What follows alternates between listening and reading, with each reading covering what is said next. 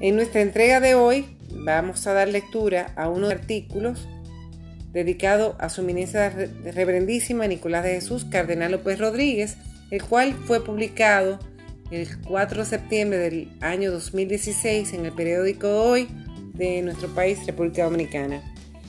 En ocasión, pues, de su entrega como arzobispo al nuevo arzobispo, Monseñor Francisco Soria.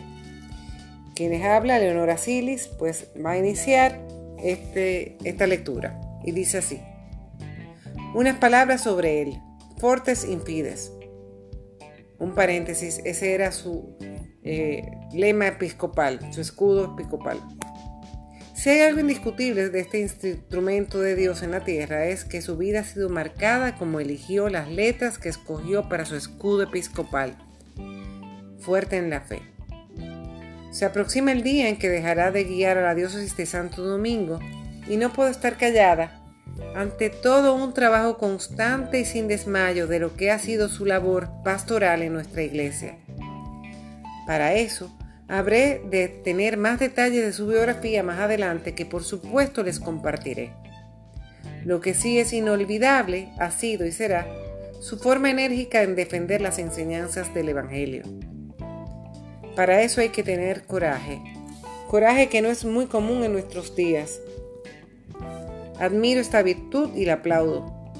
Hoy más que nunca es necesaria en un mundo que es constantemente golpeado de tantas ideologías raras y contrarias a la naturaleza, como lo es la ideología de género. También lo caracterizó y le caracteriza al ser un defensor de la vida como el mismo Dios nos enseñó. No matarás. Materia de escribir hay demás.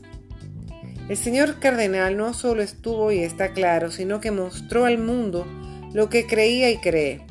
Eso es ser profeta aquí y donde sea. Eso es ser fuerte en la fe. Comparto con ustedes cómo lo conocí. Hace muchos años atrás, en un retiro, en gran sencillez como uno más del grupo, en los que impartía el padre Ignacio Larrañaga por una semana en silencio en las bellas montañas de Jarabacoa. Años más tarde, en una entrevista que le hiciese para la revista Palanca del movimiento de cursillos de cristiandad al cual sirvo, al preguntarle cómo sintió su llamada al sacerdocio, me contestó. Era monaguillo en la capilla del Colegio Inmaculada de la Vega, donde había hecho mi primera comunión cuando tenía 10 años. Ayudaba a misa un día y en el momento de la consagración sentí una especie de emoción interior y me preguntaba, ¿No podrías hacer un día lo que el Padre está haciendo en el altar? A partir de ese momento seguí pensando en el tema vocacional y a los 14 años ingresé al seminario Santo Tomás de Aquino. Le pregunté también sobre quién tuvo a su cargo su ordenación sacerdotal, a lo que me contestó. Me ordené sacerdote a los 24 años recién cumplidos. Fue una experiencia única en mi vida, no puedo olvidar que la ordenación tuvo lugar en un momento difícil para mí como para mi obispo, Monseñor Francisco Panal, pero su testimonio de valor, serenidad y piedad siempre me estimularon. Monseñor Panal era un hombre adornado con múltiples virtudes, franciscano, de corazón sencillo y radicalmente pobre, de profunda piedad, con capacidad asombrosa de sacrificio, muy humanitario y de un valor excepcional. Siempre me impresionó su serenidad y seguridad en los peores momentos en que las iras del tirano Trujillo se desataron contra la iglesia, pero particularmente contra él y contra Monseñor Thomas Riley.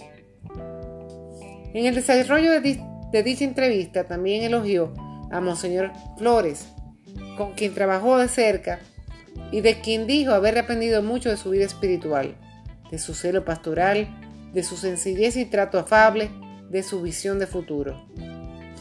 Fue al cabo de 17 años de haber sido ordenado sacerdote que la iglesia lo llamó a ejercer el ministerio episcopal.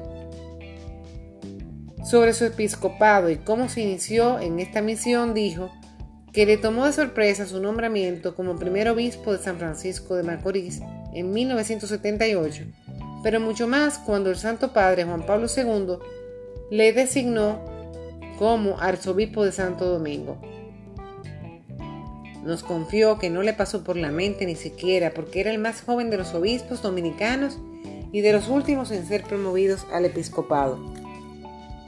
Termino estas líneas haciéndome eco de las palabras de su entrañable amigo, el colaborador fiel como obispo auxiliar, Monseñor Francisco José Arnaiz, quien se nos adelantó en el encuentro con el Padre y quien nos solía sorprender con sus puntuales y agudas observaciones describiendo a nuestro cardenal cuando en aquel entonces arribaba a su nueva misión como arzobispo diciendo, el nuevo arzobispo era desenvuelto y decidido, agudo y crítico, firme y valiente, vertical y horizontal, rápido y resolutivo, vertiginoso y tenaz. Agradecemos a Dios el don de su presencia y guía en todo este tiempo que nos lo regaló al frente de su iglesia arquidiocesana de Santo Domingo, Primada de América, pidiéndole a Él, Padre Todopoderoso, en su Hijo Jesucristo y con la intercesión de nuestra Madre María Santísima, que el Espíritu Santo lo siga utilizando en bien de la iglesia, con su asesoría, su compañía, sus oraciones, inspirándonos a vivir las bellas palabras bien vividas de su escudo episcopal, Fortes Infide.